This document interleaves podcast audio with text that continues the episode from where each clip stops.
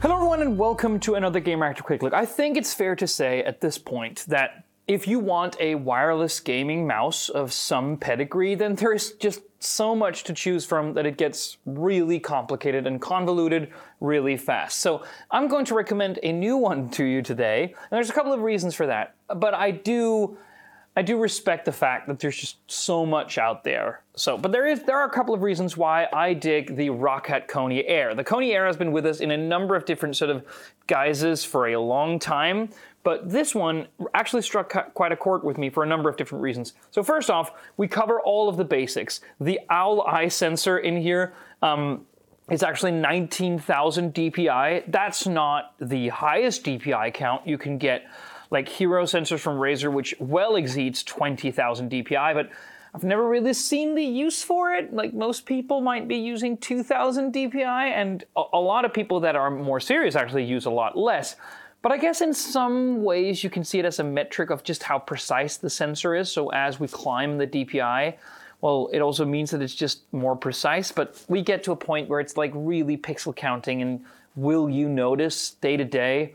Probably not. But there is there this cool sensor is at least here. There's PTFE feet, which work really well. There is triple connectivity, meaning that you have a standard wired mode, Bluetooth, Bluetooth 5.2, and wireless 2.4 gigahertz dongle through that particular um, uh, wireless signal. You get a whole host of different programmable buttons. So you have nine buttons, but you also have something called Easy Shift, meaning that if you hold that, it's essentially a shift for your mouse, meaning that once you hold the shift, uh, these buttons have different functions. That means that you can come up to 17 um, different programmable buttons if you count that. You have a uh, you have a mouse here which runs on AA batteries. I think some people might consider that a problem well, considering at least the fact that it's not as sustainable to use disposable batteries rather than something that just charges off USB Type C. But I will note that if you put two batteries in here, these are AA batteries, by the way, um, you do increase the weight to I think 125-ish grams. I think it's 119 grams with one battery and and 96 grams there thereabouts without any batteries.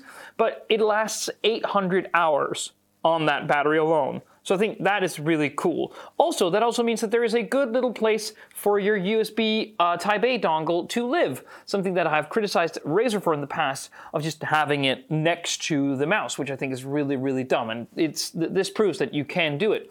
Um, staying with weight, I will say that 125-ish grams is actually quite a lot. And that is particularly something if you put both batteries in there, it just feels more weighty than your average sort of lightweight performance mouse. But the one thing that I really liked about it is one, I don't think necessarily that the weight ruins the flow of movement.